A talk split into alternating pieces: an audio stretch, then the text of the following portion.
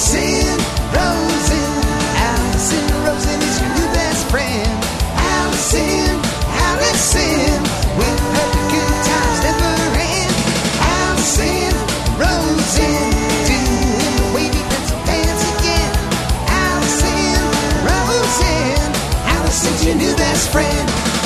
Hey everyone, hi, hello. It is me, Alison Rosen. Welcome to another episode of Alison Rosen is your new best friend.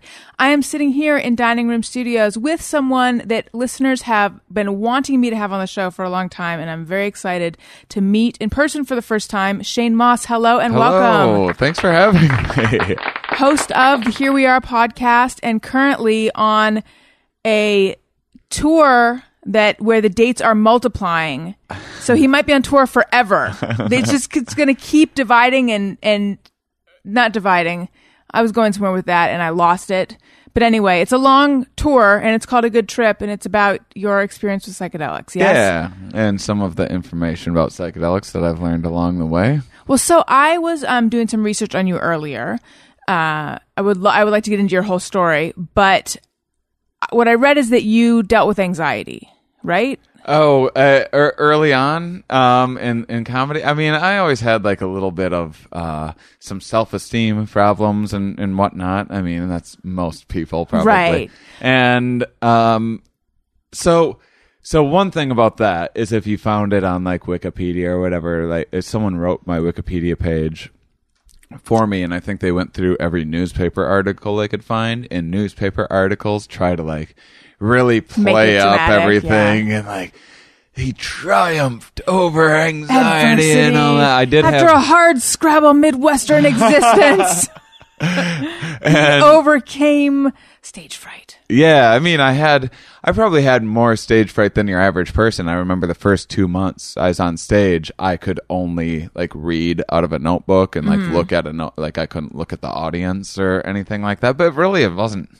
I mean, looking back, it was like two months of that, and then I was doing really well. And I mean, I, I always, um, throughout my career, I think most comedians have to struggle to get or not stru- but most comedians just get more and more comfortable on stage as they do it. And definitely at first I was very much like a one-linery kind of absurdist person and I've tried to push myself to do other things like uh, the first time I I I remember when I started to get into storytelling more that was uh, uh, that was a lot harder and made me feel anxious and then and then just things like I have a bit now where I sing a little bit on stage and and that's something I never pictured myself doing. I absolutely hate singing and I'm very insecure about my voice. So I I try to I try to get out of my comfort zone as much as possible and and push I I I like to feel a little uncomfortable about the things that I'm doing. I think then you're probably heading in the right direction. That's not always the case. Sometimes you should feel uncomfortable because the thing that you're saying is a really bad idea. But Well, that's.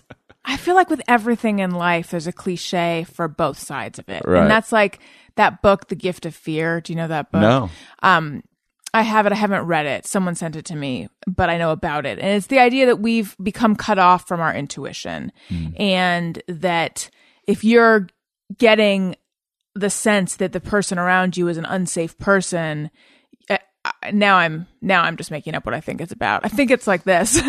Probably you're telling yourself, "Oh, I shouldn't be judgmental. I should just oh, you know, it's that's me." But the truth is maybe you're actually picking up on something legitimate. And I think that applies to like women who are always dating the wrong kind of guy or something like that, you know. Like listen to your intuition. But then on the other hand, and I wish I could remember what what show I just heard this on. It was some TV show, but someone said everything you want is on the other side of fear. I hope it wasn't Tony Robbins. I don't know where I heard that, but some something like that. Everything you want is on the other side of fear. And I was like, oh, that's so interesting because it's so tempting to not push yourself. It's mm-hmm. so tempting to just get in a comfortable spot and stay there. I see a lot of comics start out they are you know nervous or whatever and then they got their first five minutes together and then they stick with that five minutes that makes them comfortable for the next five years of their lives and then are bitter that they aren't going anywhere and so there's a little bit of that and Um, by the way, I also like the idea of doing book reports of books you haven't read. that's, know. that's a whole nother podcast in and of itself. Um, Oh, I just remembered where everything you want is on the other side of fear. It's actually from Pete Holmes' new show, who I know you know. yeah. Um, crashing.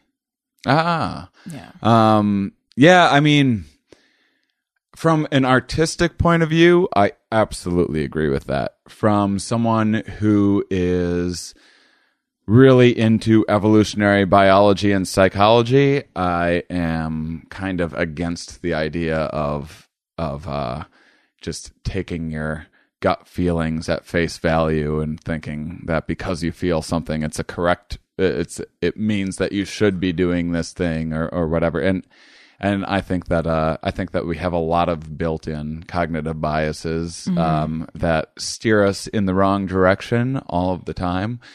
Well, that's interesting. How how does that the idea that we have that we're getting signals that are pushing us in the wrong direction? How does that correlate with evolutionary uh, biology? So, um, so, so, like a good example of of cognitive biases that most people have, and and this is different. Everyone has. Um, so, so when I say this, it's good to bear in mind that there's individuals that have certain self esteem issues and certain issues, so don't experience the same thing. But overall, if you ask people to, um, if you ask people where they think they fall as far as uh, are are you a better driver than 50% of people? Are you smarter than 50% of people? About 90 or to 95% of people believe that they're better than the average population in most anything. Right. and um and and part of how that evolved is, is because confidence can get us a long ways in life even if that confidence isn't really it doesn't have merit. Um and and so some of these things like one of my favorite um studies is they took people's they took a picture of people's faces and then they they made them uh they took five pictures that were more attractive of them so they just morphed their face to be 10% more symmetrical 20% 30% 40% as far as facial attractiveness it has um, mostly is, has to do with sym- symmetry.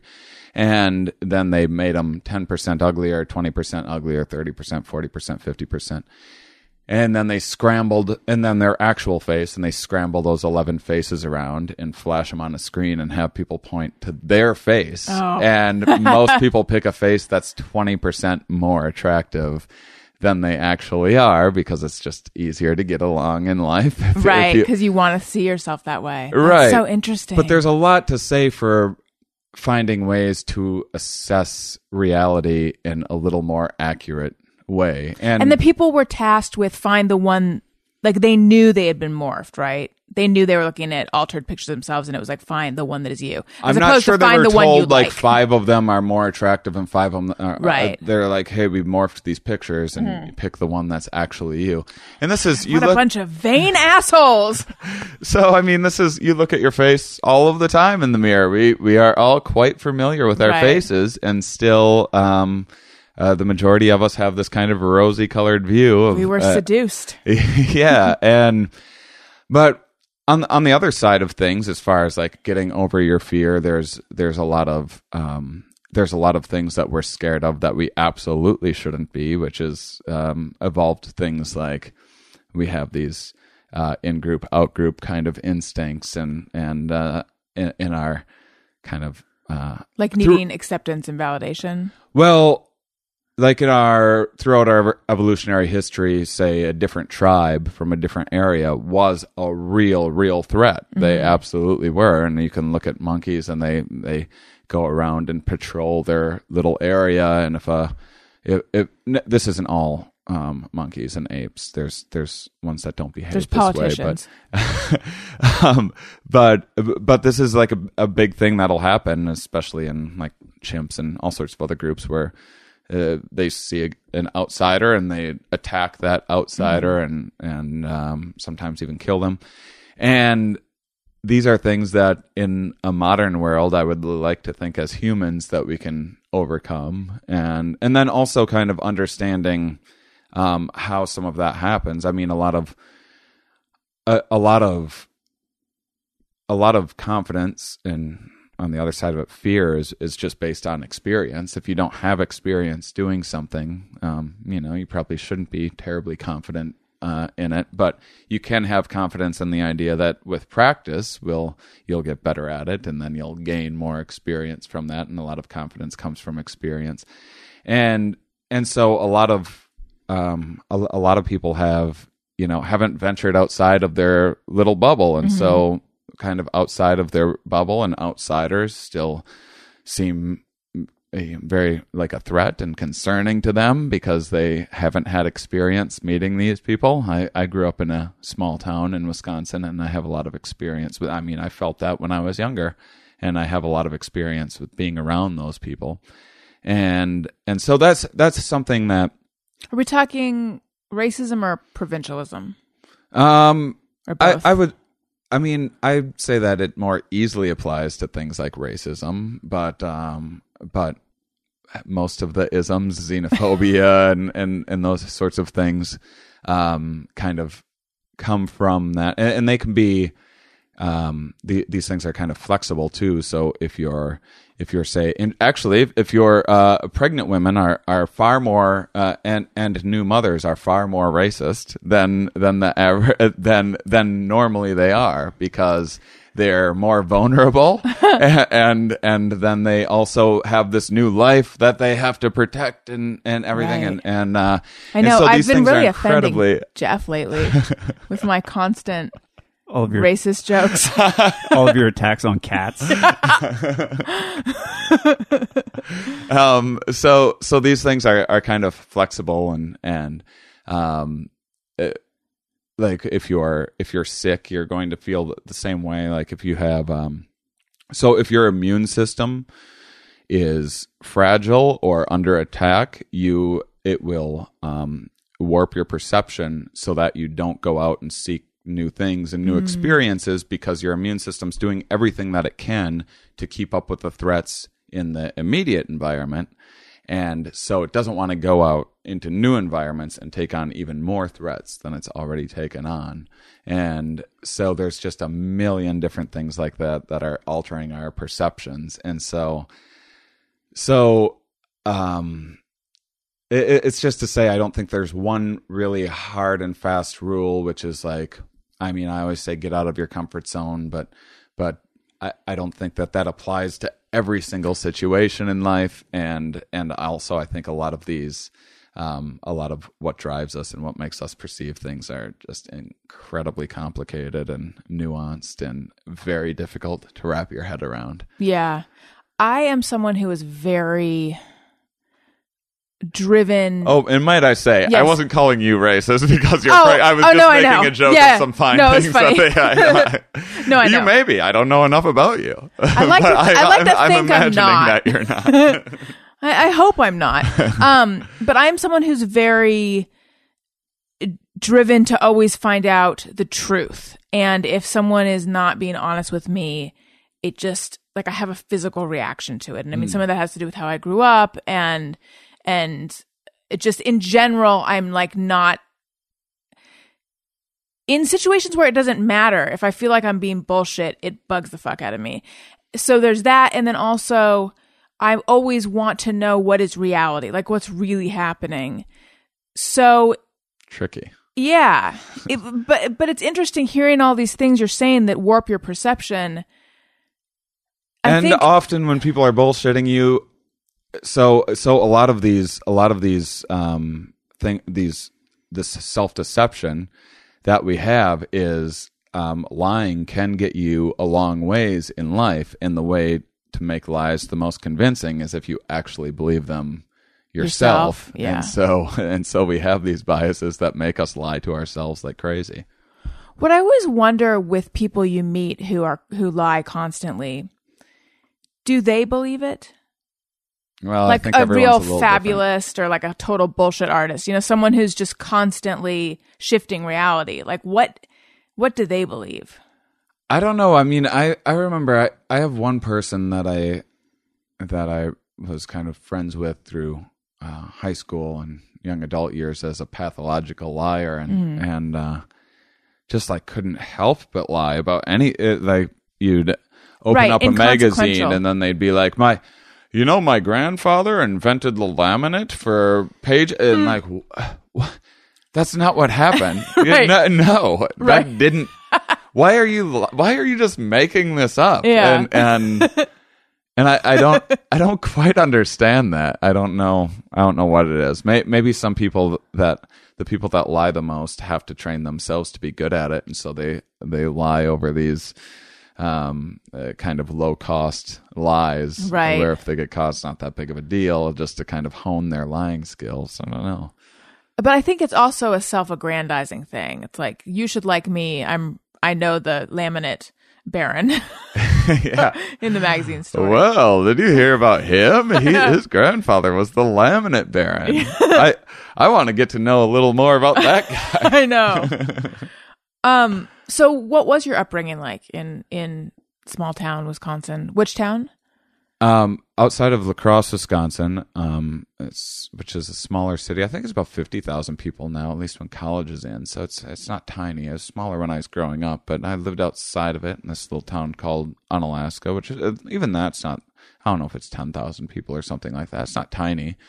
But I also my parents are from towns like um, uh, New Albin, Iowa, and Lansing, Iowa, which have uh, New Albin must have a population of I, I don't know if it's like 500 or something like Wow. that, and and uh, Lansing probably has a maybe a couple thousand or something like that. I'd be surprised if it had more than that. Did you uh, have to work to get rid of your accent? Um, no, you I don't have I- one.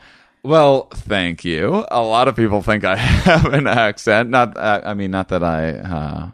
Uh, Pregnancy blocks your ability to hear accents because you're just focusing on other races. yeah, yeah, that's most of it. I'm not Um, hearing it, but maybe you do have one. Well, I I think I lose it more and more as Mm-hmm. time goes on. Um, especially when I go back to Wisconsin, I I hear it on, especially my my mom and my sister. Like, oh yeah, oh geez, it's so nice, you know. and and I mean that's not something that I noticed until I left, Right. And um, it didn't take but a few years to go back and be like, wow, that is a very thick accent. And once in a while, I'll hear myself say words, and like that's very Wisconsin of me. Say B A G, B A G but the word. Say that word. bag Yeah. Okay. My Wisconsin friend says bag. bag. Yeah, there's. baggie. uh My dad says wash. Um, yeah, there's there's. I, I don't know other specific words. I, I'm trying to think of the words that I say. Uh, weird. I can't. Okay. Um. So, So yeah, up- I, I what had was a- your upbringing like? I had uh I mean my my uh my mother was is this very very very wholesome woman and was incredibly protective and also naive and like kind of scared of everything and and didn't have a ton of life experience and and so Was she was very very produ- uh, protective she was i think she was like 21 when she had me or 22 or something like That that seems young. yeah, that's pretty young. that's pretty young. Yeah. And um and then so my sister who's 5 years younger had it a little easier and then my brother had it uh the the baby is 9 years younger and and he he was able to do kind of whatever he wanted to or or a lot more anyway. But yeah, I was um I- was kind of very, very sheltered, and I really, really kept to myself. I I was raised um, in a fairly I, I don't know if I want to say strict, strict religious also, because there's certainly people that are ha, had a much more strict religious upbringing than I did. But I had it. Um, I I wasn't. Uh, I always had.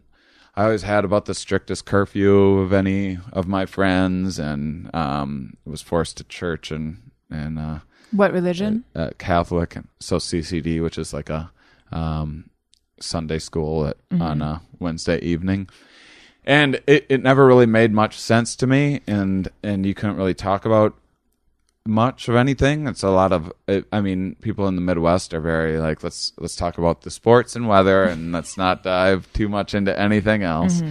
And so I was always, I mean, it kind of shocked everybody when I became a comedian because I was always exceptionally quiet and it was hard to get a word or two out of me.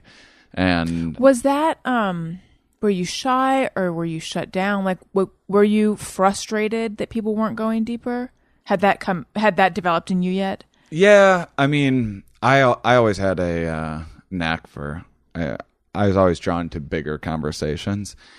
Um, I was frustrated that I wasn't getting the answers that I wanted for about how life worked. Were you asking the questions? A, a little bit, yeah. And then I was just like, oh, okay. Well, that's. I guess I can't. I- Like, who I, were you I, I asking? Wasn't. Yeah, my parents and people around me, and I, I wasn't. I wasn't getting satisfying answers, and then I also had the impression that you couldn't ask more challenging questions than that. And um, My soul just crumples up just even thinking about that situation, and I can relate to it. Yeah. Like that's very that's it's very frustrating yeah, when it's like you're hitting when you're hitting a wall. Yeah, I mean, there was a period of time in my life when I just thought I was like a crazy person because I thought everyone else in the world believed this stuff and I was the only one that didn't. And um and so I couldn't tell if the world was crazy or I was crazy and um and uh, b- because I hadn't met anyone else like me when I was younger. And it was very a, a lot of uh a lot of my environment was very like kind of emphasis on like being a macho tough guy and um I I- I didn't fit into that world very well and then and I would try to as well. I got in like a lot of fights and stuff when I was younger and I'm not naturally like interested in fighting. I just wanted to like prove that I was tough too and it's all so embarrassing looking back at um Did and- you play but I was- sports? No, not really. I never really liked sports that much. I play them with my friends, but I couldn't play organized sports. I never got into. Um, I didn't like anything organized. I didn't like being told what to do. I didn't like. Uh, I hated. Uh, I had a real, real problem with authority in general. I didn't. Uh, I didn't like any. If I was told to do something, I would rebel against it. I was not a fan of school at all. I was especially not a fan of church and um and I wasn't uh, a big fan of much of anything that that my parents uh were were telling me to do either and I I definitely rebelled against that quite a bit. Um, what did your dad do? My dad makes countertops for kitchens and bathrooms and has his own business, a very blue collar guy. I started working with him when I was like 10 years old and and then uh later on we didn't get along very well in the work environment and so I later on I worked for a grocery store and then I I uh worked in various factory jobs and stuff like that and and uh and then eventually did some construction stuff. I I had a lot of I, I did a lot of blue collar stuff. I never went to college and um and yeah, I was uh I definitely didn't like the environment that I was in and I was definitely wanted to go out of it. And that's that's something that my my fear and nervousness kept me from moving away. I, the plan was to just move the hell out of there as soon as I was 18 years old. I was very kind of angsty and everything. And then I ended up just kind of, you know, I'd get a job to try to save money and then end up drinking too much or whatever and not saving money. And, and, uh, so it took me about, there's about a five year delay on that before I finally moved. And you went to Boston, right? Yep. What made you choose Boston? I just had a friend moving to Boston. I was aiming for New York or LA. I had no idea how to get start started in comedy. I just knew I wanted to be a comedian and I Had you done comedy at all? no. Do they have comedy in these in this town? Yeah, I mean, I certainly could have have I would have have I wanted to put myself out there. The idea of my friends or family seeing me try comedy was horrifying mm-hmm. to me. And so I definitely liked the idea of performing in front of complete strangers instead. And so I wouldn't even like I didn't even want to go to like Madison and Minneapolis are close by, and I didn't even want to like go there. And the off chance that someone I knew would, it, it was uh, yeah, I was pretty paranoid about it. um, wait to go back to something from earlier. So you said that you didn't get along well with your dad In in the in work the- environment, right? But yeah. in general, how what was your relationship with him like? I mean, we he works worked and still works like crazy, and so we would uh you know play catch or whatever, or or he would my younger years we would you know watch some TV or whatever together. But and that was about the extent of of uh, my my family never took too many trips or anything like that. And then when I was old enough, when they started taking more trips, or or they got uh, uh, they got like a camper for a while to go and go camping, and and that was right at the years when I definitely didn't want to be hanging out with my parents in a camper on a weekend. I wanted to be out hanging out with my friends. Um and yeah, I was I was uh um I was responsible for uh I, I, I really stressed my mother out quite a bit, but she's just a, a nervous person in in general, and uh, and so having me, uh, who's always getting into trouble and whatnot, um, was difficult for her, and she tried to control me more, and then I'd rebel more, and Okay, well, so I'm going to skip over a lot no problem. and ask a question, then we're going to go back. Um, how? What do your parents think of your comedy and the and psychedelics and all that now, Well, and the fact that you're this LA guy who's on the road all the time? Well, they've been very supportive of me as a comedian and just like, well, whatever makes you happy, you know. My my dad is a huge fan of all the things that I do. The psychedelic stuff is completely lost on them and I think concerning for them, but they also like see me enough and talk to me enough that they know I'm not like an insane person or Right. something, but I think that's what they think these crazy drugs do and and um my my mom um just, again very midwestern thing very very much um views herself through other people's eyes and cares very much about what other people think. And so i mean the first time she saw me was on Conan and and she was like a nervous wreck because I did like a joke about a vagina or something like that. And and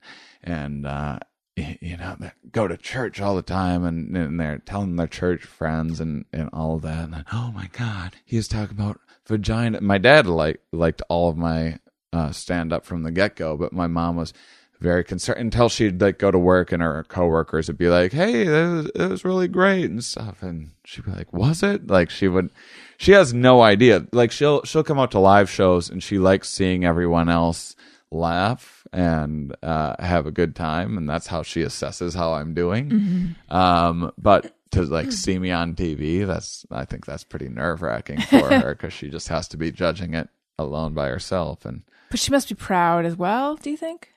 Yeah, I mean, I think I think she's uh, happy that I'm following uh, Dream and and um, uh, yeah, I mean, she's she's she's my mom's just lovely, wonderful uh, Midwestern aw shucks kind of lady, and and uh, yeah, so uh, they're they're they're both uh, they're both proud. I mean, I I think that uh, I think they don't know, especially my mom doesn't know if it's like a thing that someone can do for a living. Sometimes I don't know if it's a thing that someone can do for a living, to be honest.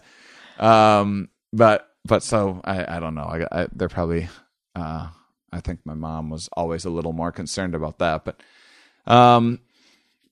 Yeah, the the whole psychedelic. I, I did my psychedelic show in my hometown, and that How was that? that was a it was a little weird doing it in front of so many people that knew me and and uh and and and it's not mostly when I do the show I bring out an audience of people that are at least interested in psychedelics know that it's going to be about psychedelics. Some people have maybe haven't done them for 15 years or something like that but still have fond memories of them or had had a time where it changed their lives or whatever. And, and um so it was a little weird to do it in an environment where it was just people like out to support the hometown boy or or even to be like oh i wonder what this this person's going to talk about and and how crazy this is going to be not w- without having any interest or experience in psychedelics so it's a little strange it went well but i i also I also don't let that stuff affect me too much. I, I, if I had to worry about what my mother thought about every joke of mine, I mean, I just wouldn't be a funny person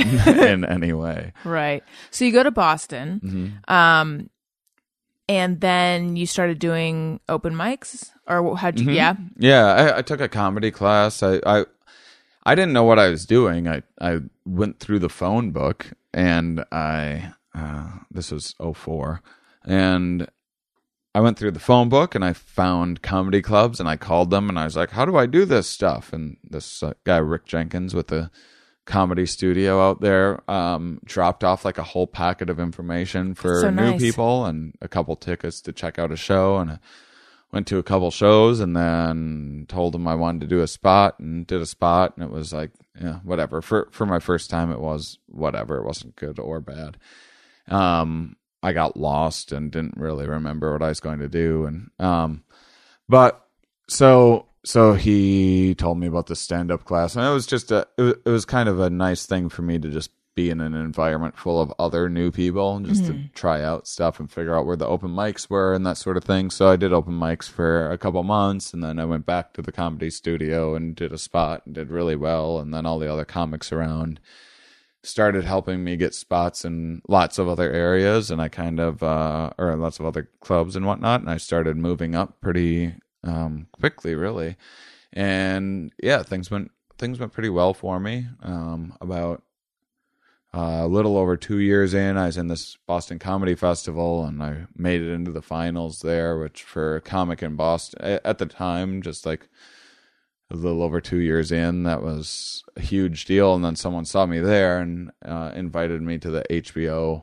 U.S. Comedy Arts Festival, which was this thing that doesn't no longer exists, but it was like uh, it, it was the biggest thing for any new comic around. And I won an award there, and then I got representation and got on Conan, and and the Conan people were good to me and had me back on right away. And and so I was on Conan just under just before starting my third year of comedy, and then uh, was able to go full time as a headliner after that. Wow. And um and yeah, so things kind of skyrocketed After that, as in because of the Conan spot, or just time wise, that's where you were. Um, because I I had uh I I had an agent that could get me enough headlining spots, and I had the Conan credit and was getting other TV things. I think I think after um from my first Conan that year, I think I got eight TV spots, and um and so things were kind of taking off for me in a way um and then and i got and then i had like a comedy central presents not too long after that that was now the half hours. And um and yeah and then and then after that things uh sort of plateaued for me a little bit. I was just interested in working the road. I wasn't interested in doing like la or new york things. And and um i just wanted to be a road guy but you need to keep on having things come in and having buzz and whatnot to get people's attention and and then so um and then I kind of reassessed everything that I was doing and went this other direction and started doing kind of more themed shows and and What made you decide to do that?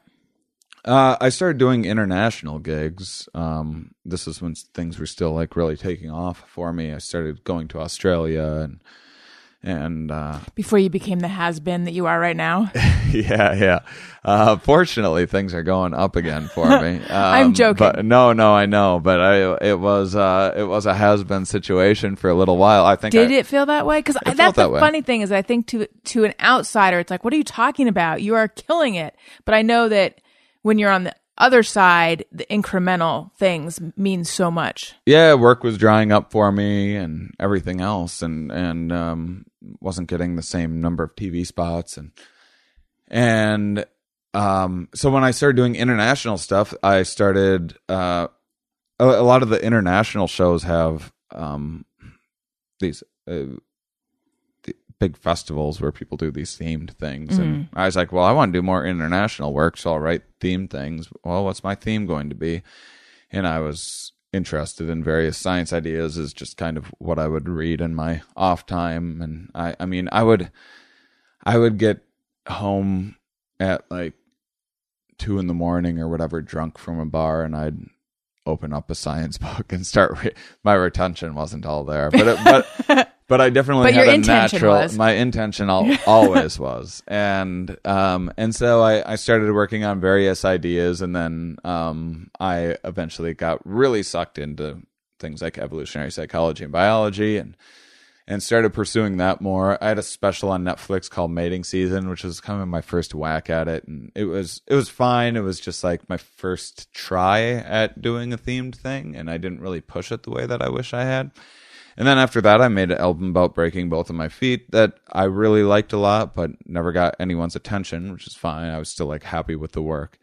And then um, I have I always have all these different kind of show ideas that I'm working on, and um, I just happened to try out this psychedelic show, and it got a really nice response, and started booking more of them, and and then all of a sudden, this was becoming I, I could do a night doing this psychedelic show, and it was I was making as much doing that as a week at a club, and so then ended up uh, putting this tour together, and which is I think when we started we were aiming for like forty cities, and then it was sixty I think by the time it got announced, and then uh, and then it was like 85 until recently. I just extended it. It's going to be like 120 or something but i still have to add a bunch of dates still Is it sorting all that out is it themed stand up or like yeah on the spectrum of themed stand up to one man show? Where is it? well i'd say it's a it's On the spectrum of like Doug Benson to one man show. Because I'd Yeah. say Doug Benson is in, nah, not all his middle. jokes are about pot though. So well it's i i would say it's a third jokes about psychedelics a third funny stories about my experiences and a third kind of like ted talky and very informative when i first started doing it it was all just kind of the jokes and then after a while i would uh I'd put a little more and more information in. It was just nerve wracking to do more informative stuff because you're going for longer without uh, laughs, Right. which is unnatural as a comedian. And the more that I did it, the more people responded to it, and people were like, "Oh, I really liked the informative parts of it," and and so uh, I just kept on adding more and more of that, and now it's uh, now it's a pretty uh, challenging show. I would say it's a pretty um, it's it, certainly compared to anything else that I've done, it's um, exceptionally kind of high concept. Um, challenging for you or the audience um, or both. I I would say the audience. I'd say it's kind of intellectually challenging. Mm-hmm. I it's it's the smartest material that I've ever written. It, it, it's also just kind of a uh, way of talking about how the brain works through this lens that is kind of easy to market, and there's a there's a, uh, uh demand for, and um and so so really it's just a, a fun way for me to talk about perception and consciousness and um why we behave the way that we do. When you broke both your feet, yeah. how did you get around? I ask this as a pregnant woman who feels hobbled by my physical condition right now because it's not easy for me to walk. Yeah, yeah. Um, and I'm happy I get to be your last guest. That's before, right, before it all happens. uh, it's exciting. Um, I one one I couldn't. I had to uh, I had to move out of my place and go and live with my parents for like three months because both my feet were. Broken. How'd you break 'em? Ah, hiking. I jumped off a thing that's too high. I'm Oh a huge adrenaline junkie, and I was in the best shape of my life and had too much confidence and stuff. Yeah. I see. Yep. And uh and one of them one of them was not a big deal at all, but the other one was pretty serious and and I was on crutches for like a year or so and but but I I took the first 3 months off and then I was able to start performing again and uh, wrote a whole kind of act about it. My album My Big Break was all about the whole story and experience. And it, that was also really interesting. I talked a, a, a way to get into kind of some of my, my more in depth science stuff. The the whole album's kind of about um, these again uh, biases about kind of the negativity bias, which is this thing that we've evolved um, that that makes us kind of err to the side of caution um, more than is accurate um, because there's more of a cost involved with negative things and and just kind of the uh, topic of negative emotions and why we experience them and why we experience pain. And so I, I learned a lot from it and um and my one bad foot is is doing better all the time. It's really not that big of a deal anymore. Uh, I have a few day, bad days here and there but I feel like it's kind of prepared me for old age in a way. And and I definitely learned a lot from it I mean I look back now and I'm and I mean I feel really stupid still uh, for for having done that, but I also I also I'm like, well, I'm I'm just like a jumper. I just I just go for it in life, and and I kind of push the boundaries a lot in a lot of different areas of my life, and I'm kind of happy that I do that and take these big chances, and and a lot of it's paid off for me, and I'm able to. I've had a pretty amazing life as far as I'm concerned, and get to do pretty awesome things, and and uh, all all that's because I've taken some pretty big risks. with in terms of coming up so fast in comedy and everything happening so quickly for you did you feel like anyone begrudged you your success or was there any like blowback or anything just because i know that comedians are so can be very um, focused on like this is a discipline you have to pay your dues you have to spend all the years doing this etc There was a little bit of that. I mean, I just didn't mind that much, and, and I kind of expected it. And and I, I mean, it it was funny to have all these people. I mean, before I caught any breaks, there's all these people in Boston being like. Oh man, Shane Mauss is gonna be the next person to like break through and all this. And then when I did, people were like, "Why does he get all these spots and this and that?" And and, but I I mean I uh, I did I didn't mind that stuff too much. I, I think some of there there was a, definitely a lot of like old timers in Boston. There are some that were like super supportive, and then some that were like, "What the hell's with this kid? He's not funny." And like uh, uh, I don't know, but really none of that stuff affected me mm-hmm. much. I, I didn't care. I mean, that's that's if anything, I kind of just feel bad for those people. when did you move to la and why Um, I so after Boston, I I, th- I think I spent like six years in Boston, something like that, seven years, and then and then I definitely was wearing on me. I, I think I looking back, I probably spent two or three more years there than I wish that I had. Um, but I I moved to Austin, Texas for about two years, and then I I met a girl out here and, and moved out uh, with her. And uh, so I moved here for a girl. I didn't move here for like business. I've made a lot of girl based decisions in my life. I, I, I didn't, uh, yeah, I, I- I didn't have any big plans to like come to LA and make it big in sitcoms or anything like that. I just uh, fell in love with the lady. and are you still with her Nope. but, I- you're still here I'm still here. I like LA more than I thought I would. Yeah. My Um, God, like what would have happened if you'd fallen in love with a girl who lived in Newbane? Is that the name of the town? The Iowa Oh, town? New Albin. New Uh, Albin? yeah, I yeah. think New Newbane is a painkiller. Is it? Yeah. That's funny. I Um, think. uh, yeah, I well, I'd just like to think that could never happen. Right.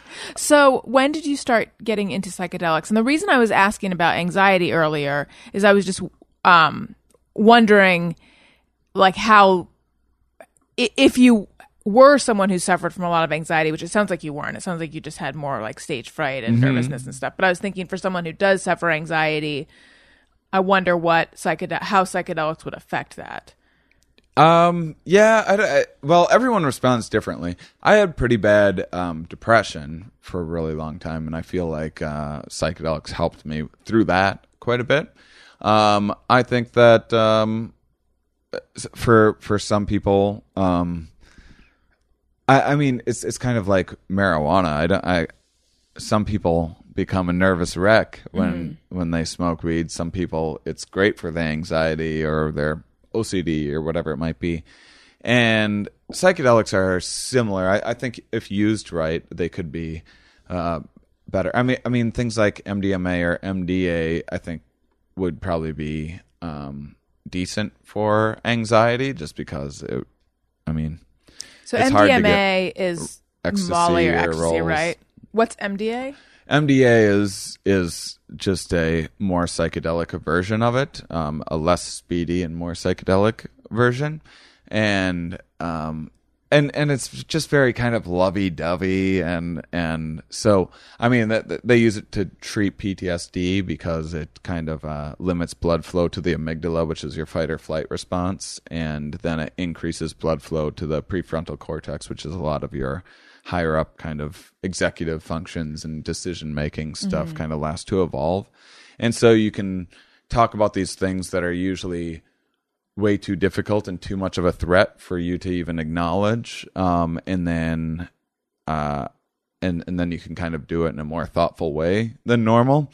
And so, so yeah, I think that that could be decent for anxiety. I think mushrooms could potentially be good for anxiety, but I'm also not not about like, hey, everyone should be doing psychedelics and blah blah blah. My show's just kind of informing people about my experiences and what research and, and by the way there's a million people that know way more about psychedelics than i do. I don't even read about psychedelics or anything. I kind of take my experiences and form my own ideas based on other like idea uh, um, understandings about neuroscience and those sorts of things and and kind of run some of the ideas by some of the other scientists i talk to on my podcast. And and um but and, and I, I'm I'm an advocate for research, more more and more research. I would love for. I think that I would be very comfortable saying that um, various psychedelics could be good for anxiety, depression, and this and that if it were in an environment where it was, uh, which is how most psychedelics got their start, things like LSD and MDMA.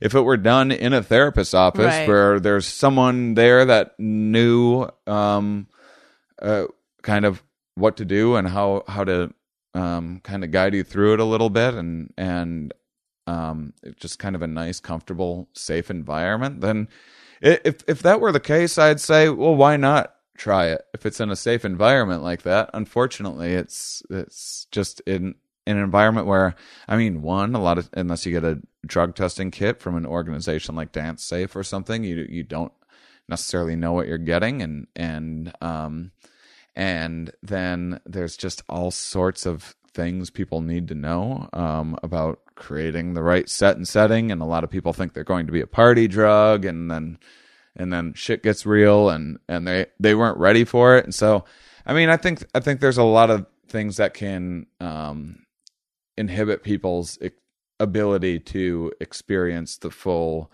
uh, therapeutic benefits of them, um, taking them in just like a let's go party at a music festival way. But then for some people, some people will go that and uh, go to a music festival on psychedelics and have this incredible, transformative spiritual experience. I just it's it's just so uh, unpredictable, and how people are going to react to it is is such a different uh, thing. But I, but I definitely um, I definitely think that psychedelics absolutely have an impact on people's ability to kind of open themselves up and open their minds for sure. That's kind of pretty well studied. It creates a lot of new connections in your mind while you're on them, so you can see a few new possibilities and maybe uh, look at yourself a little more objectively and re- reassess things. I think there's incredible amount of potential, and hopefully we'll live in a more sane world where people.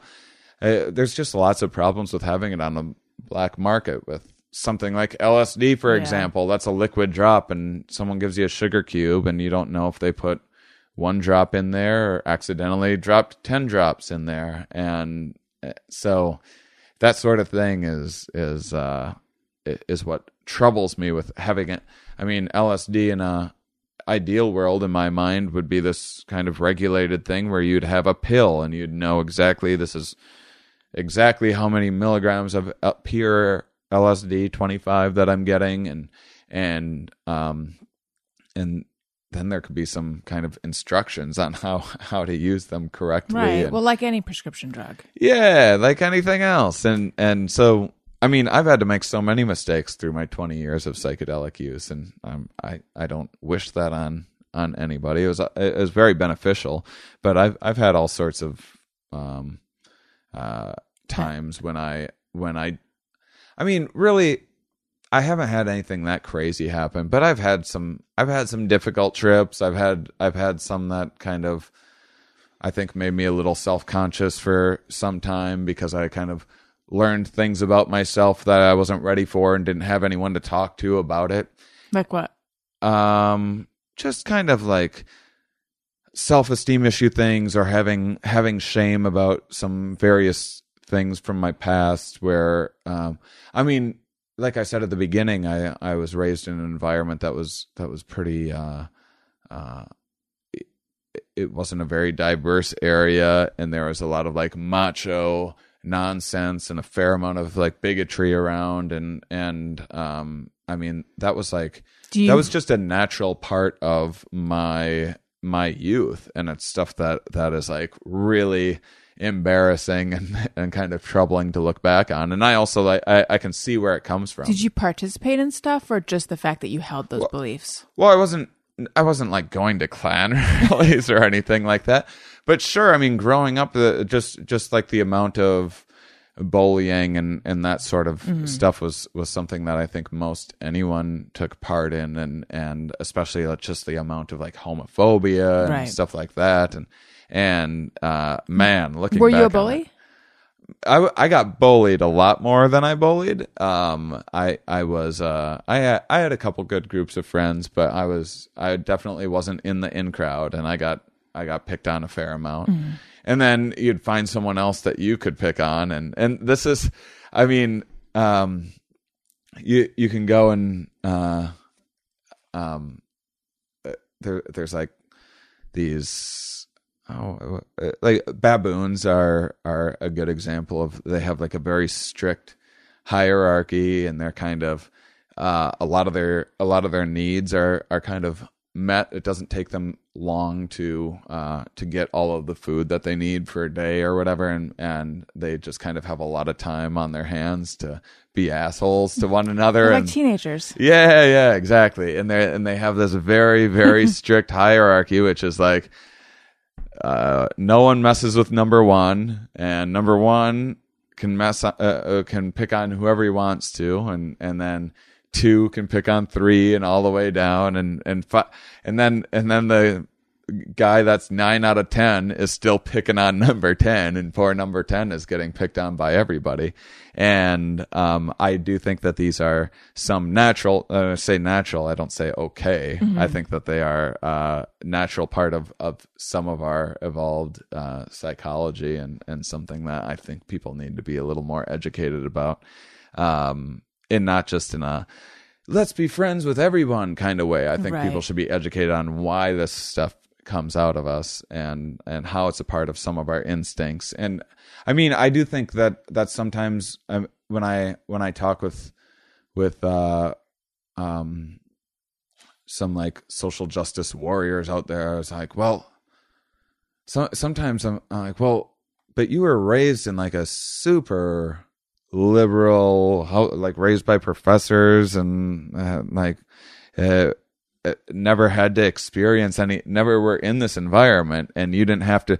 Like I had to figure things out and make changes in my life and take hard looks in the mirror and and um, apologize to a lot of people and that sort of thing. And I, I think some people kind of take it for granted that that they were raised in this environment. I- I mean, uh, someone someone like uh, take someone like Richard Dawkins, who who I really like a lot of his work, and I think he's he's done some great stuff, and and his books are fantastic. If if not a bit toward the snarky side, even laugh at some of the snarkiness in his books. But it, it's like I I was very angsty um, about my religious upbringing, bringing and everything, and and have probably had the same sorts of views about religious people that that he held. But I also kind of understood that a lot of these people didn't have access to anything else whereas he was raised by professors and like he he didn't have to ever learn i mean everyone has to learn things on their own but he never had to completely shift his views. And um and so i i think that sometimes those people maybe aren't empathetic enough. Not not saying that like we we need we need to have more empathy for hateful bigots or whatever but i do think that we need to search for a little bit of understanding. And even me like i i still fall into this with like everything going on right now. I'll write angry things on twitter and facebook and just like comes out and i can't stop myself. Um but i think there's there's a lot of like great people out there that have never had the chance to experience a little bit of diversity and and are kind of uh in this environment where if if they if they even try to uh you know be a little more sensitive um toward people they're you know uh, they're mocked by their friends and bullied and and and whatnot and uh, I mean, that's a lot of in in these small rural areas. There's just such a there's such an emphasis on like being a tough man. At least certainly during my upbringing, and um, you know, if you if you want to have friends and be respected, and that was just part of it. That was uh, that was just like a a large part of it. And um, I, I think that there's a lot of people out there that have a lot of potential to grow and, and learn um, that uh, that maybe people are uh, people are a little bit too hard on sometimes. But Yeah, I know what you mean. Like, especially like you're saying with everything going on politically right now on Twitter, I find that I assume I'm definitely not uh, not practicing what I preach on Twitter and it's Facebook hard these right days. It's hard these days. I know. Um, but people will ask questions, and I'll assume they mean it in this shitty, snarky way, or they're trying to like ensnare me into a debate, so I don't engage with it. Whereas I think my husband's approach is more like they might be genuinely asking, Mm-hmm. like regarding the Women's March, which I support wholeheartedly. I did not march because I'm pregnant. I, I hope that you didn't. I wanted march. to, Well, though. of course. But then my I husband was like, beta- "There's your not going to be you bathrooms." to march around. Yeah.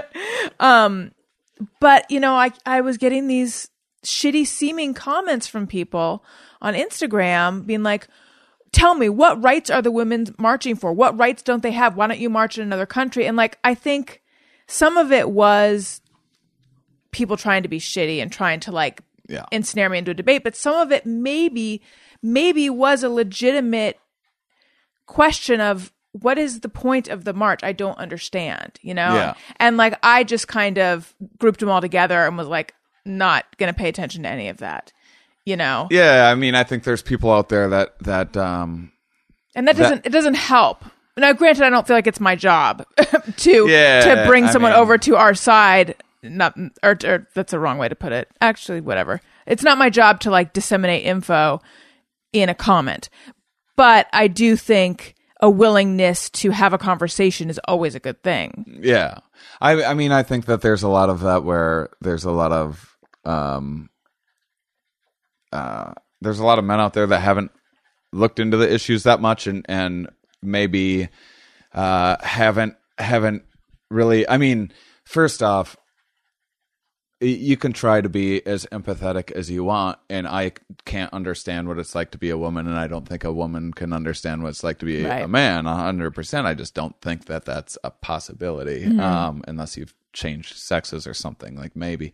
But but um I, I think there's probably like guys out there that feel like they're being attacked for no reason, feel Right. like they've never done anything wrong or whatever, and and feel like they're they're being called an asshole over nothing, and and also don't don't recognize like why they should be supporting some of these things. I don't know. It's so tricky. This is these are really really frustrating. these are exceptionally frustrating times because even I I I mean I often there's uh, there's a lot of um there's a lot of like over uh PC culture of of even even like scientists where I'll have on my podcast that aren't allowed to that, that will get attacked for presenting information about say something like sexual differences that uh, are and I'm talking like uh, females that study sexual differences I've had on over and over again on my show that get attacked all the time by um by say sociologists or whatever that's no no this is all this is all just the environment and you paid into your baby's room blue and that's why they act like a boy or whatever. And and um but there there's a lot of uh evolutionary uh basis as well for for why men and women have um just a few different psychological mechanisms for behaving in different ways for mating and whatnot which is of course amplified by by society. And so so I, I do think that some things um, were maybe a little P- overly PC here and there, but now, I mean, th- now with everything that's happened, I- I'm like, well, I guess it wasn't PC enough because now it's it's complete insanity out there. I, I I don't know what happened. I don't know if it was It's just a crazy, backlash against yeah. the PC stuff, or or I, I mean, I, I don't I don't know It if it's like like, doing- willful we- ignorance or or if it's just We're just going in the opposite direction it now. seems yeah it seems like we're resetting like 200 years of, of progress. And, I know. and but now with all of the new fancy technology and stuff that we have, it's it's uh it's bizarre. I, Are you I talking don't about get it. Twitter or nukes? Um, both. Yeah. Yeah. Yeah. It's I I don't know. I have, I have no idea what the situation is. Very frustrating. I I you, you know what's funny is I started my podcast um precisely because I felt like it it was um I mean, I, I was interested in all the science stuff, and but then also part of it was the more that I I was like a very angry atheist and very bitter, and then the more that I learned about evolution, and uh, I was like, oh well, I didn't know how evolution worked. I just believed in it because I I knew like some base level stuff about it, and I didn't believe in uh, creationism. And then once I started learning more, I was like, well, this stuff is incredibly complicated, and a lot of people just don't have access to these ideas. And so I kind of, it was part of my mission was to kind of a- appeal to people that, um, that are just interested in this stuff and, and just haven't had access to some of these ideas. Um, and, and I really believed that I could find ways of explaining this stuff to kind of anybody and and a lot of a lot of my listeners I think most a lot of listeners for a lot of podcasts are people that are um driving trucks and uh, kind of work and working in factories or, or have the have these jobs where they just have the opportunity to listen to a bunch of podcasts and kind of can do some of these uh, mindless tax tasks and Right. need a little uh, stimulation. That's like, that's kind of the environment that I was from. I did a lot of factory work, so I kind of made it specifically for those people, and and because I was, it, it seemed like you know things were going really well, and then with my with my tour, it seemed like I was like, oh man, I'm I'm performing everywhere, all over the country. It doesn't small towns everywhere, people are like getting these higher concept ideas and it was just so encouraging. And and I always wanted to just do a joke about or not a joke a, a whole just shows about how the brain worked uh, is all. And and so I've kind of found these little gimmicks to get people to come out. And I was like well maybe I won't even need the gimmick anymore. Maybe there's just enough people out there that are interested in this stuff and I can present it in this way and then after the election, I was just like, wow, I I had no idea how many people there were out there that were just so still so hateful, angry, and just pridefully ignorant. And, Yeah. and and not that everyone that voted for Trump is that way, but I, I just there's whew, there's a lot of that out there.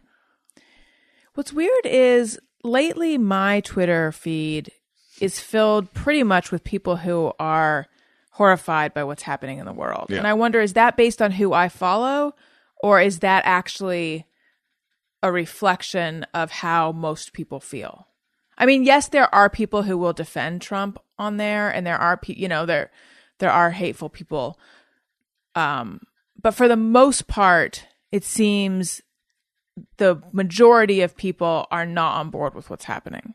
I don't know. Uh, I think on Facebook there's plenty of people that are uh, definitely my Twitter feed is like that. Um, Like mine? but, uh, yeah. Um, Yeah, maybe but, it just depends on where you're looking. but I think my my Facebook where I just had a, a lot of early on people uh, people that followed me and or I added you know years ago back back when I just um did jokes you know and fun for fun's sake sort of sort of stuff um I kind of uh, built more of a um audience that was um just you know into like Red hey let's go out and have a yeah i probably had a little more of that and I, I used to uh i mean i still do perform a lot in those areas. And so yeah if i if i look through my facebook feed which i almost never do but if i do there's plenty of i mean oh the memes drive drive me crazy of, of like uh share this if you're brave a brave enough patriot to And then what will it be a picture of? uh, of like uh, you know it's always like Trump plus American flag plus a gun and uh, or you know what and and so uh, I I don't know I I I'm Were you I'm really enough? confused right now no I was not brave enough to share that nor interested um so it, yeah I I don't know I I don't know what to think I, I know. But but there's also people that one, if someone just was like, "Well, I always vote Republican," well, like I don't really have a problem with that. Like if someone's Republican, it's I, it's just a different point of view. Mm-hmm. Uh, I mean, I think Trump. I I never said a single bad thing about any other. I never t- uh, posted a single bad thing about any other uh, Republican candidate through the season. I never.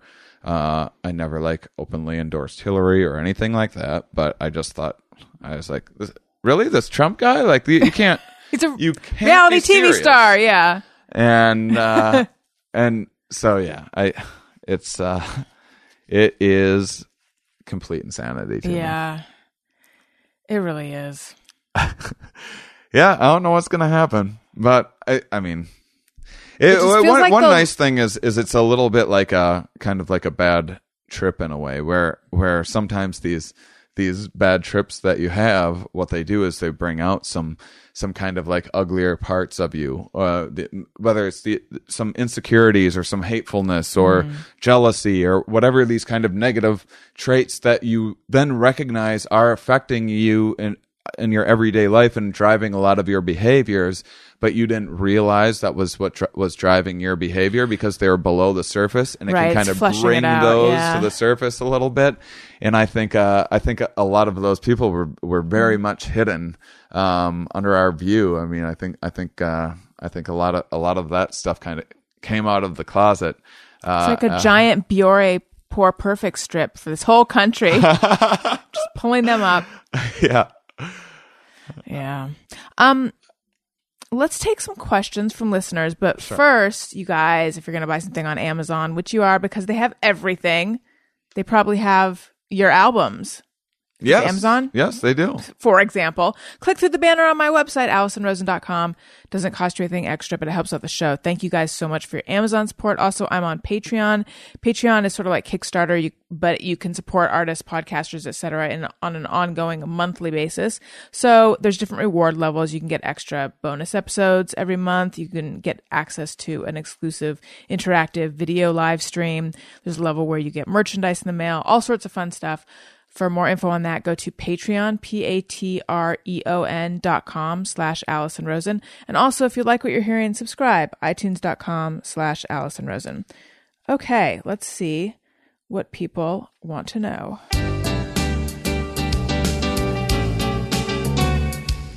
When we ask, they send them in. They're wondering how you have been. So thanks so much for answering these questions from our fans.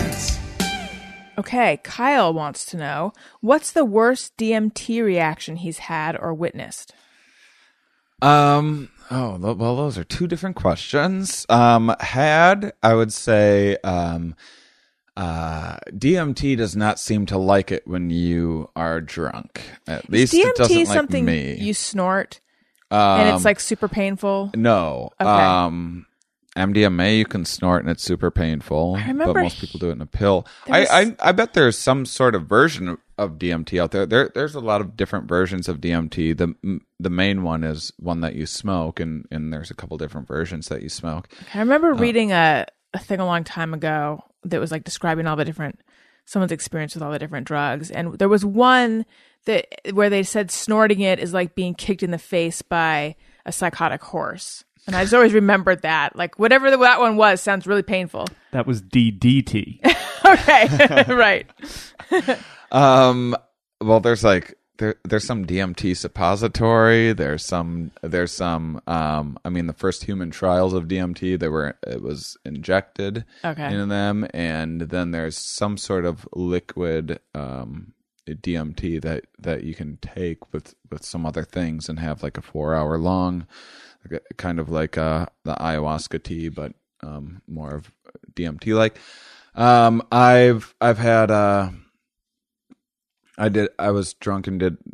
I've done DMT three times while drunk, and the first and the third time were the worst.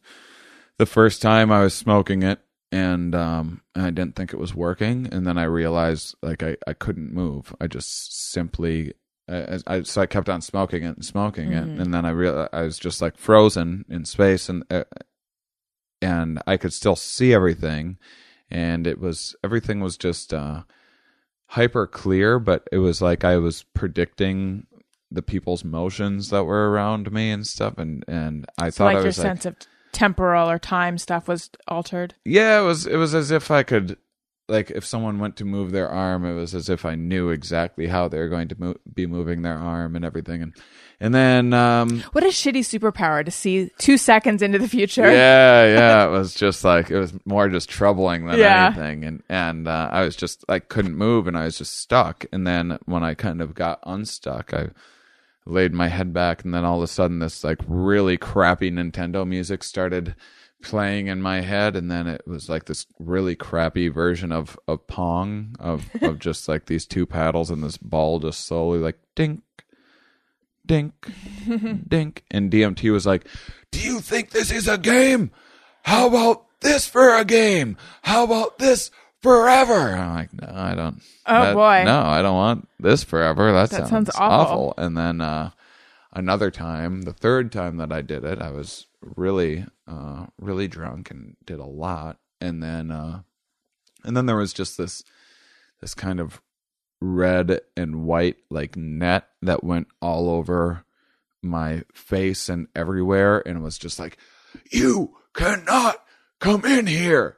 And then it just like turned into this weird voice every hellish yeah it was very like kind of um like a very angry very like kind of devilish like. And and then and then it just felt like my i it felt like i was shooting around through a pinball machine just wildly out of control. And my my brain was just like shooting around everywhere and bouncing off all of these different and it was uh very intense and very very unpleasant. And, and then i've had some really i've had good dmt trips that were just uh almost a little too intense for me as well. Um as far as things that i saw one time i saw someone um the first two minutes are very very intense and i once saw someone um faint in the first two minutes because it was just too it was like a sensory overload and too much for them and they fainted and that scared me a little bit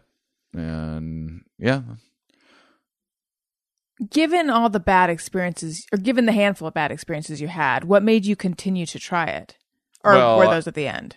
yeah i mean i've i've done dmt like a hundred times so those are like three negative experiences that i've had and i've were you gun shy at all to redo it? I still am. Yeah, to this day, I haven't had DMT in about four months. I, I've been on tour and everything, but um, yeah, I mean, I get I get nervous just about any time, unless I've had it recently. You come out of it and you're like, "What was I so scared of? That was wonderful. I could do that again." And then if you do it the next day, you're maybe not so nervous. But then if a couple months go by, now now the idea of it definitely makes me nervous. It's just so jarring and so different than uh, this reality. It's like a completely different world or dimension altogether, is what it seems like. And my, and I believe it's a, I believe it's within our heads, but most people think it's they're seeing gods or spirits or whatever in different dimensions. Which I get, it's what it looks like. I just don't think that's the case. So forgive this naive question. No problem.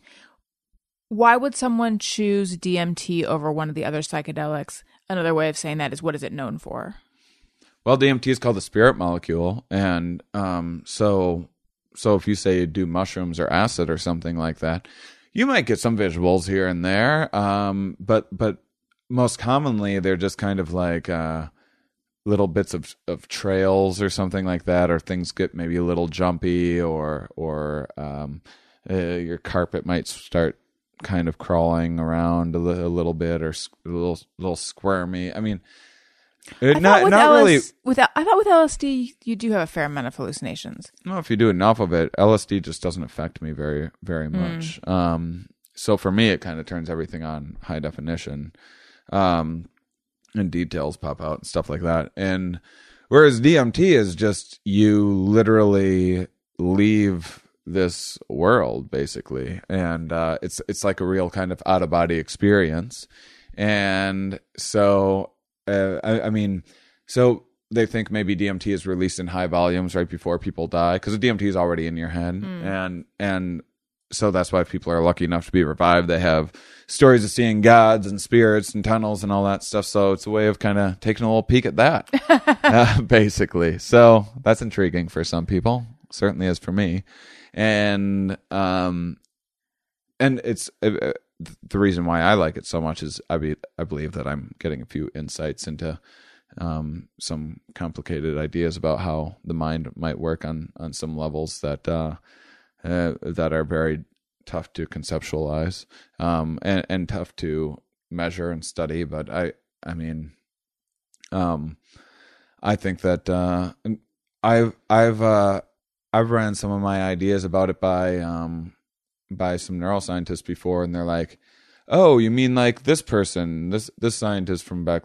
when?" And I'm like, "I don't know what you're talking about." Uh, you know, I don't know. I'm not familiar with that person's work, and basically, it's like someone that had some controversial work about how the brain worked, and and they're like, "Well, you're just explaining exactly what they they said," and so that aspect of it is intriguing um, to me, kind of figuring out um, uh, some of some of how um, how these levels of perception uh, like say we have these various personalities within our head.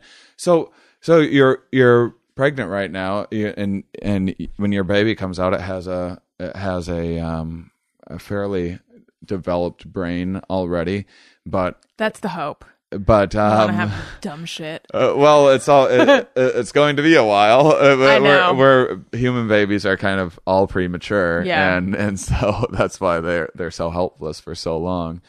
Um, and but right now, I believe that uh, I mean your your baby has consciousness. Like consciousness doesn't start when it comes out.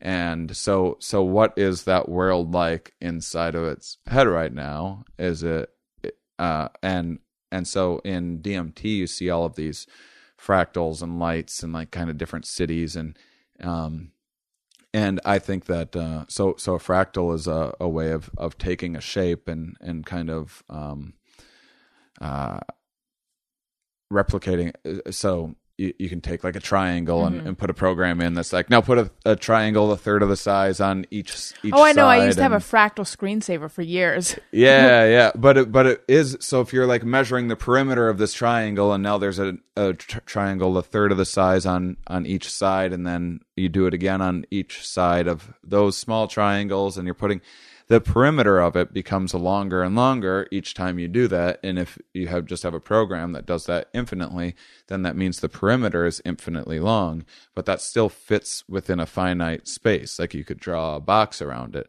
And so it's a way of somehow containing infinity in a finite space. And I think that on the, I think that there's levels of perception in our brain that, that use, um, these kind of holographic fractals to uh, to send packets of information. It's a way of uh, uh, putting kind of this recursive, um, uh, in a way, infinite amount of information through a very small amount of space. And so, I think that possibly when people are doing ayahuasca or DMT, I think that it's because it's so jarring for the brain that the brain thinks that it's potentially dying and searching back in time really quickly to find a solution to what's happening like to, um have i been in a situation like this before that can get me out of it and and i think it is going back And so your brain's quickly like, I played Pong. yeah, yeah, exactly. I played Pong once. Maybe that can get me out of this. And so I think that that maybe you're actually going back into the Oh, origins of your consciousness. like your embryonic consciousness. right, right. And um and so so these are just like the kind of concepts that I like exploring and and um and so that's one thing. And then something like mushrooms or apple or uh, or acid or something is like apples and oranges. And I think that stuff is more of like a therapeutic kind of understanding some of your feelings and habits and things like that a little more intimately. It can kind of it can kind of break through some of your habits which can it can make some some simple tasks a huge pain in the ass just because these things are that are kind of automatic for you like putting on your shoes and walking to the gas station or something like that can be a real chore but the upside of that is is that you can kind of reassess some of the, these things that you kind of do without thinking about it um and maybe come up with some better uh, solutions for for doing those things. Some sometimes you have an idea where uh, you know, let's say marketing my my new show. There's been a million. I, w- I was never, I never focused much on marketing or anything like that. With this show, I've had to a lot more. And every few months, I come across something like, oh my God, if I would have figured this particular thing out six months ago, it could have saved me thousands of dollars and got so many more people out and everything else. And, and so it's little things like that that you, you just aren't, you're just like, well, I'm just doing this thing the way that I've always done it because it's always worked for me. That doesn't necessarily mean it's the best way to do it.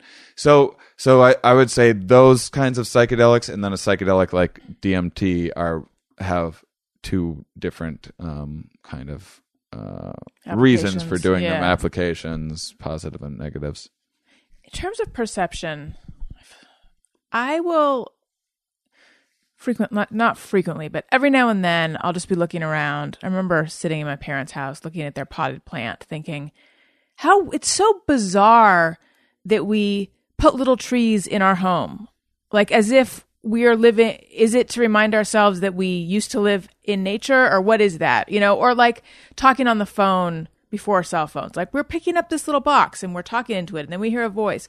Or even driving around. Like it's so weird that we all just climb into these boxes to move around even if it's just a short little amount of time. And I think about how weird it is. Weird is not the the most articulate word, but you know what I'm saying. And then like I want I want to be able to look at it and for it to strike visually to strike me as strange, but it just looks normal to me. You know what I mean? Yeah, I mean, I think there's a lot of uh, there's a lot of ideas about kind of how our sense of beauty evolved. Um, it- so if say all of these kind of classically beautiful landscapes um, that you see pictures of and, and whatnot. I, I mean, there there's also like desert landscapes and everything else, but but just um, the the the classic like kind of ideal environment or or where someone would want say say you're picturing a place where you would want to have a little cottage or something like that. Um, that environment likely ha- has like a lake or something, so you have yourself a water source, and then you have um, some tree coverage, but not not too much as well. So it's not say as hard to navigate around as uh, jungle, but then there's there's tree cover in our environment where we were able to hide behind some of the, this tree cover, but then there was uh, these open areas where we could uh, see prey as well, and and so there's all of these different evolved things like that. Or if you take something like um, like the the color red, for example, there's um, trees uh, trees just kind of like dropped seeds and replicated that way. But then it was easier if you could. Uh, then say if the seeds just falling straight down, it's not necessarily getting the light that it needs because the tree itself is blocking its offspring's light. And so if you can have something that rolls away or flies off in the wind, or better yet, if you can coat it in something that is desirable to say a bird and then a bird eats it and then goes and poops it out somewhere a long ways away it might uh, that might be a, a good way to reproduce your genes so once you start doing something like that then if you can make this um, bit of food a little easier to see uh, which red is a great way of contrasting green Right. it really pops out and so then once uh, so then the bird that that uh, has this um, natural attraction to the color red is going to pass its genes on more because it's going to find more berries. And same thing with uh, humans and all life is is uh, they're going to be finding more berries that way if, if they happen to have this natural inclination. And then um, skip forward millions of years and um, I'll, and who knows if that's why we have like rosy cheeks or, or red lips because this color red became Appeals to uh, birds. uh, it seems like kind of nutrients too. It seems like seems like something sweet that Right. you'd want to eat. Right. Aaron Jade says, What do you think of your latest nickname, Shaman Mauss, or Shaman, depending on how you pronounce it, coined by Pete Holmes and Billy Wayne Davis? I didn't know that they called Oh, me that. okay. Um, I am. Uh, I'm. I'm kind of anti-shaman, to be honest with you. Uh, I had way too churchy of an upbringing. Yeah. I, I don't like culty stuff. I've done a couple ayahuasca experiences, and it's not that I had anything against the shaman. I've met shaman stuff, especially on this tour. I meet all sorts of people involved in various psychedelic communities, and um, it's just not something that appeals to me. I I think that uh, I, I if I'm Aaron, tripping, he I hates it. I I don't. Uh, I, I think that there's a lot of ego involved in shamanism Yeah, in a way, does and seem that and way. and some of the tripping stuff, like some uh, when I hear people um, say like, "Oh, I had an ego death while tripping" or whatever, and it's like, well, then why are you bragging about it? You know? It seems it's reborn. Yeah, I'm pretty sure it's alive and well. If you're trying to one up the next guys, and like when when I did, I mean, uh, so my couple ayahuasca experiences that I did, we had to like go up and bow before the shaman and Barf. stuff, and it, it- yeah, it was just like really kind of unsettling for me, and and uh, yeah, I mean, uh, um, it, it's it's kind of this weird thing where um, I'm someone who is like very much against preachers, and then sometimes finds myself preaching, and I'm I'm some uh, someone who's kind of against the idea of shamans, but uh, but I'm also all about kind of educating people and help, and I I I do enjoy um, when I'm able to trip with people and, and just help them through things, but I'm I'm very kind of hands off, and and uh, I, I I think that's that's what shamanism should be, not necessarily like uh, making sure you have to have this one particular ritual where you clap your uh, hands together five times and then blow incense in someone's hair and like I I, I can't handle that stuff. um, Uh, Rachel Wisenhunt wants to know what topic has been the most interesting to discuss on Here We Are. Well, um, I really like talking about um the stress response system. I haven't talked about it nearly as much as I would like to. Um, I so our our stress response system is exceptionally basic and is basically the same stress response system that every mammal um, experiences, which is these kinds of sets of hormones that get released to delegate energy to uh, to say your thighs so that you can run and get away from danger. And in the meantime, it kind of shuts down all these things that aren't necessary at that time, like your say immune system or sex drive and digestion and, and those sorts of things. And and the problem with humans is is m- most mammals they get out of that situation and then they just go back to whatever it is that they're doing and they and, and there's this um uh, there's this other uh after after the stress response system is done there's all these other hormones that get released that dial everything back down and get the digestion going again and all of that.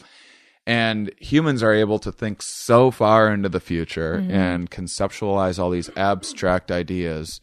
And so we're able to set off our stress response system over anything when we're thinking about 401ks and and uh, when we're in traffic and even when we don't have anywhere to be and Sometimes, even when we don't even know what set it off, like I'll suddenly be sitting there feeling all agitated, and then I'm like, have to trace my chain of thoughts to figure out, like, I know I had a disturbing thought. What was it? Mm-hmm. You know, it can happen so fast. It's like these thoughts, like automatic thoughts, I guess. Yeah, and I, I also think that uh, I think that we're in a in a sense allergic to life. I, I think that um, uh, much like allergies, uh, we we were in this environment where you could never sterilize an environment enough, and there was always all these threats and contaminated things around you, and and all sorts of illnesses and and various um, things that you would come across and your immune system was very very busy and i think we evolved a pretty sturdy immune system that really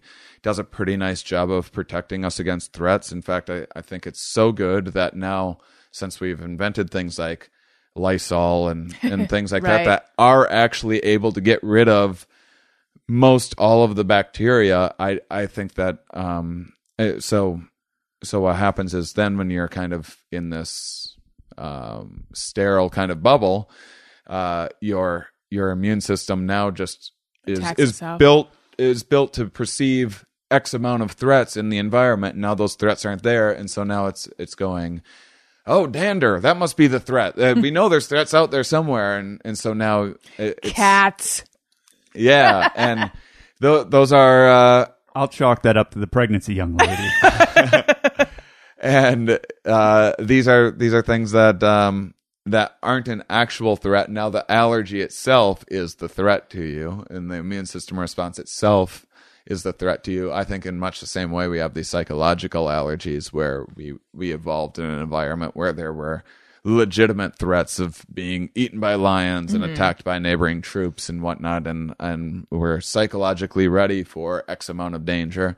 And so people that don't experience it like say people in a small town that are in a bubble and never have to experience a tremendous amount of like actual anxiety or uh, uh, actual like danger in their lives and, and sure that, you know they might be worried about their jobs and, and whatnot but this isn't like necessarily life or death th- stuff i Right. think i think that they're starting to project uh, i think th- these um, I, I think that they're uh, uh, all of our brains just come up we just dream up these threats that Well, don't actually exist Plenty of people who spend their day watching the news or looking at the stock market, and their Yeah. stress response is triggered by that repeatedly. Yeah, yeah, and then the and then the news really taps into this. It's not like they're it's not like they have an awareness of the evolutionary reasons why this stuff is something that we attach to, but the the news kind of sensationalizes everything and tries to show us, you know, one shark attack or whatever it might be, and then everyone's like, "Oh, I don't want to get in the ocean ever again because I'll get attacked by a shark," and Right. and these are things that are statistical anomalies. In fact, the more rare it is, the more the news latches onto it and plays it up, just specifically because that's what our brains will respond to. And uh, ooh, ooh, there's a there's a threat out there I didn't even think of, and and people Mm-hmm. in your latch coffee that. yeah, yeah, exactly. And so I think that causes a lot of problems. And then and then there's just all sorts of interesting little things. I I really like the things that are just pretty simple to apply to um day to day life, like things like uh it's pretty well tested that um that active leisure is better for your long-term well-being than passive leisure and there and things like uh, planning. I just had some episodes about how planning vacations, um, and and like having a really strict schedule through the vacation will ruin it. You just turned your vacation into work, and so if you really want to have a schedule like that, have someone else plan it for you, and and follow it. Fun anecdote about how I'm an asshole. So my husband and I early on bonded over uh not being those kind of people who go on vacation and like have to have an itinerary and have to get up at a certain hour. We just like to go somewhere and hang out. The last many vacations have been me being like, "Hey, what are we going to do today? Really? We're just let's do something. Let's do something. There's so much. We're, we're not. We're only here this many days. Here's all the things I want to do." So it turns out I I didn't know myself. Well, a little bit of that is good. Uh, Yeah. I mean, but I think I, I sold him a bill of false goods because turns out I don't like to just hang out and do nothing in an, a cool city as much as I thought I did. yeah, yeah. Um, so so uh, yeah, it, just like little things like that that can make such an effect on. I mean, I think that if people started understanding that uh, rewarding yourself with material possessions is ultimately not nearly uh, as good for most people's psychological well-being as as uh, having experiences like going out to eat and, or seeing a play or doing doing something uh, new or um, going for hikes or things. Th- those are the things that people look back on um, more fondly. And then there's also things like if if you uh, if you have if you have uh, say you get a promotion in in uh, at work and you buy yourself uh, something as a reward. Some of those things can actually be some of those material things can actually be like a nice reminder of how far you've come. So knowing when to get that stuff and and when not to um, is interesting and tricky. It's some of the uh, ideas about self deception um, is something that I really like exploring on my podcast, and then um, Like, what would be an example of self deception? um, uh, just kind of the the sort of things that I was talking about earlier, where you you uh, Think you're twenty percent more attractive. yeah, and and and the idea of of uh, the the the better Oh, right. uh, The- you're- you're better at better lying if you're yeah. believing that you're Right. uh, lying, and then um, things like uh, learned helplessness. I think is a, another really big important one. They take they take rats and put them in a cage, and you can um, you can you're going to say shock the rat, and at first a a light.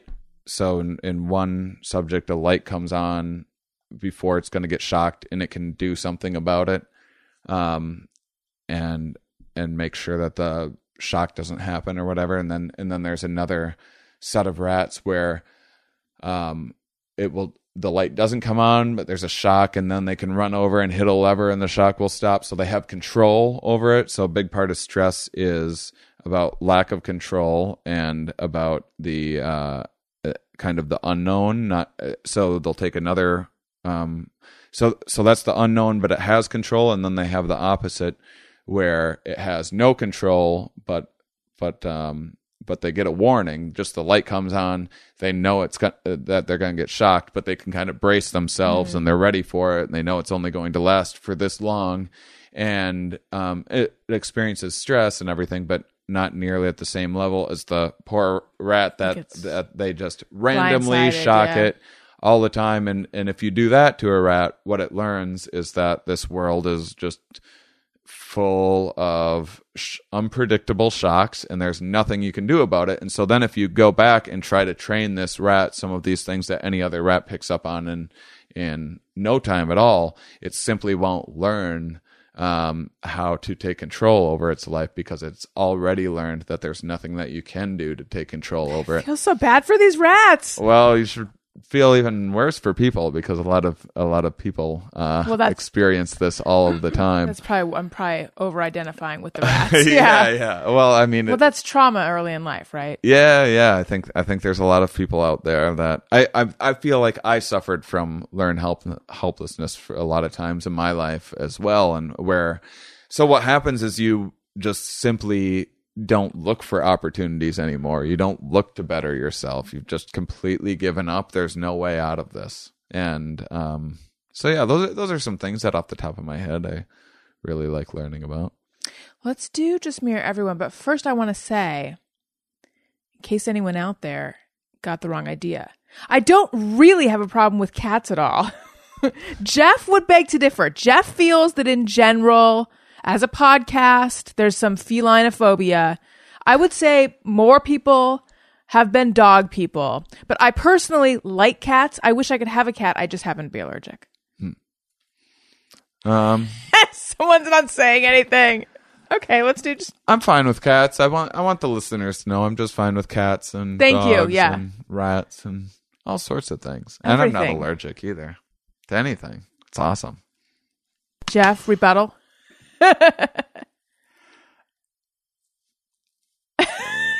I don't know what to say. The uh, it it's not a zero sum game. That's all I would like to say to people. You what don't does that mean? You can like if you- both? You can like both. yeah, I agree. Yeah. Totally agree. I like both. All right, let's do just mirror everyone. Sometimes I ponder on something I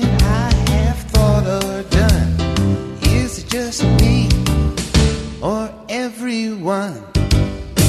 All right. This is where people write in with things they think or do, and they wonder, is it just me or is it everyone? And we let them know if we also do these things. Um, Mr. Boinkity says, just me or everyone. Oftentimes, I scratch myself in certain parts of my body and think to myself, I should probably go wash my hands. Nah. I definitely relate to the laziness of that. I rarely wash my hands after scratching myself, and Yeah. sometimes I should for sure. So then that is everyone. yeah, does anyone wash their hands after Uh, Small sample size, but sure. Yeah, it's uh, I I don't know if I guess maybe sometimes. I feel like if you're the kind of person who would wash your hands after scratching yourself, you're the kind of person who wouldn't be scratching yourself. Yeah, you probably just don't Yeah. mess around with it. Right. You just, you know, you keep your hands off the junk because ew. Okay. Ray Morgan says, speaking of, when I hear the word penal, I think pertaining to penis and laugh like the 10 year old that I am. Hashtag penal colony, hashtag dicktown. Um, yeah. I would not say 100% of the time I hear penal. If I hear it in, in context, I don't always think penis, but yeah, it sounds penile. I mean, I don't. I think that there aren't. There's not people that don't at least draw a quick comparison Right. to the penis within their head. I think a lot of people dismiss that rather quickly, and I think uh, it's probably not terribly amusing to a fair amount of people. Right. Um, but I don't know. I would, I'd say that's like 50-50. I kind of wish I could get there with farts. Like, I think most adults appreciate farts for what they are, but then move on. But like, I think they are very, very funny. I'm like a seventh grade boy when it comes to farts Yeah. and fart humor. They're pretty funny. They're Their farts are pretty funny. they're pretty great. Um. That's me appreciating them. Maddie Porter says, "Can never decide if I hate or love the smell of Subway." I don't know what Subway smells like. I don't know the particular Subway smell. I feel like I think they're Maybe very I would like they're it. very bready because I think they bake the bread. There. oh, so I think oh, there's a it's a real yeasty yeah, smell, there's a right? yeasty bakey smell to them. yeah, hmm. with like a little deli thrown in. I could see not knowing whether to like it or not. yeah, Yeah, I can't. I can't smell it in my mind right now. unless she's talking about the subway, in which case she means No, yeah. urine, Yeah, urine that's mixed with just her. incense. Yeah, right.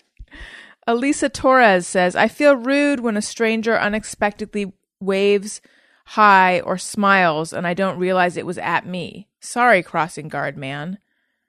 Yeah, well, I think that's universal. When Yeah. someone greets you and you're like, oh, was that for me? But see, I don't want to be the person who's standing in front of, like, let's say someone waves at someone behind me. I don't want to be the person who's like, hey, that's embarrassing too. I always feel really bad with waiters. I think that I have like a lot of waiter blindness, and I feel like I, I sometimes like I'll, I'll just be eating, and a waiter will come by and ask a question. I'm just like, yeah, yeah, yeah, yeah, and like not acknowledging them as a person, but I'm just like wrapped up in my own world, and then they're coming. They don't know that they're coming in when I'm exceptionally Deep deep in- in, yeah. thought or in a really deep conversation. And I'm just like, uh, you know, and I, I, I feel rude about that for Mm-hmm. sure. I feel very guilty. In fact, if you're a waiter and you do that to me, I probably end up tipping you more. So that's a clever trick that you did by interrupting my deep thought. Where are you with like the way you treat cab drivers or Uber or Lyft drivers? Well, Uber and Lyft I feel like are different, but cab drivers in general, my thing is like I get into a cab and then I don't talk. and then at the Oh, end I pay. Maybe a few niceties at the beginning, at the end I pay and then I leave. I do I don't have a whole deep exchange and I don't really want to have one, but then maybe that's not cool. I don't want to have one at all. I mean, I usually I usually have my computer out or I'm doing things on my phone. It's especially for me right now. I mean, I, I've uh, you know, I was driving like three and a half, four hours a day on this tour, and then doing shows, and and I never had time to get a lot of my my stuff done. And then the few times when I got someone else to drive me, you know, or, or Right, get picked up by Uber, it's like, done. oh, I can finish some emails or whatever. But I am a I'm a great uh, Uber tipper, uh, and I have a I have my my rating is 99% or whatever so obviously the, i don't think the drivers mind that i'm not No. making conversation if i'm if i'm if at the end of it i give them a big tip and I, I think i think that they probably get that i'm and i don't care what they have on or what they're listening to either so they can be off in their own world listening to whatever as well i don't feel bad about that one the waiter one i feel bad about Brian Williams says, The only time I turn the brightness up on my phone is to watch porn. Hmm. Yeah, I can see that. Yeah, I can see. I mean, well, I mean, anytime I watch anything on my computer, which is rarely, but if I watch a TV show or whatever, I guess I probably watch more porn than TV on my computer, and I definitely turn the brightness up. I hmm. have it down to like a third brightness usually, and I turn it all the way up. to Right. really treat myself. that's yeah, that's an interest. I bet that's everyone. That's probably everyone. I mean, everyone that puts it down in the first place. That's what I'm realizing is that I don't turn my brightness down. I don't have it up all the way, but I have it like pretty decently bright. Yeah, I feel I just feel like it's easier on my eyes. Yeah. it's a little. Rich Bryant says, There is hand soap on my kitchen sink, but I never use it. Always use the dish soap to wash my hands. That is harsh on your hands, my friend. Mm. Is it I think so. Hmm. I think of dish soap is a little is more harsh than like hand soap. dish soap seems like extra slippery to me or something. I don't know why, but um, yeah, I don't think that's everyone at all. I think most people would use the hand soap if they have it there. I think Right. either people would be like. You know, a dude that doesn't care and just uses the same soap for everything. Yeah. But if you have it at the sink, I would, yeah, that's We don't have hand soap at our kitchen sink though. We just have dishwashing soap. So then you'd use the dish Yeah. I just don't wash my a- hands at the kitchen sink very often Mm. or ever. I would still think that's almost just him because he he specifically said he has hand soap Right. right, by it and then chooses to use the other one. What But if I were to carry my dishes into the bathroom and wash them with hand soap? that would be just you? Okay. I don't do that. Gabby J says, I always stay up too late, even though I love to sleep. Logically, I should want to go to sleep early, but I never learn. Yes, I relate to that. Well, as a pregnant person, I go to sleep early, but as a human being, I relate to this. And also, I relate to this with showering. Like, I love the feeling of being in the shower. So why do, why do I take so long to get in the shower? Oh, I am that with showering. Yeah. big time. I can't motivate. That's me for like nine hours of the day. I gotta take a shower. I can't motivate. And then once I'm in there, I'm like, I this is probably one of my favorite sensations. So why Yeah. do I deprive myself? yeah, um, yeah. I, I, showering's the best.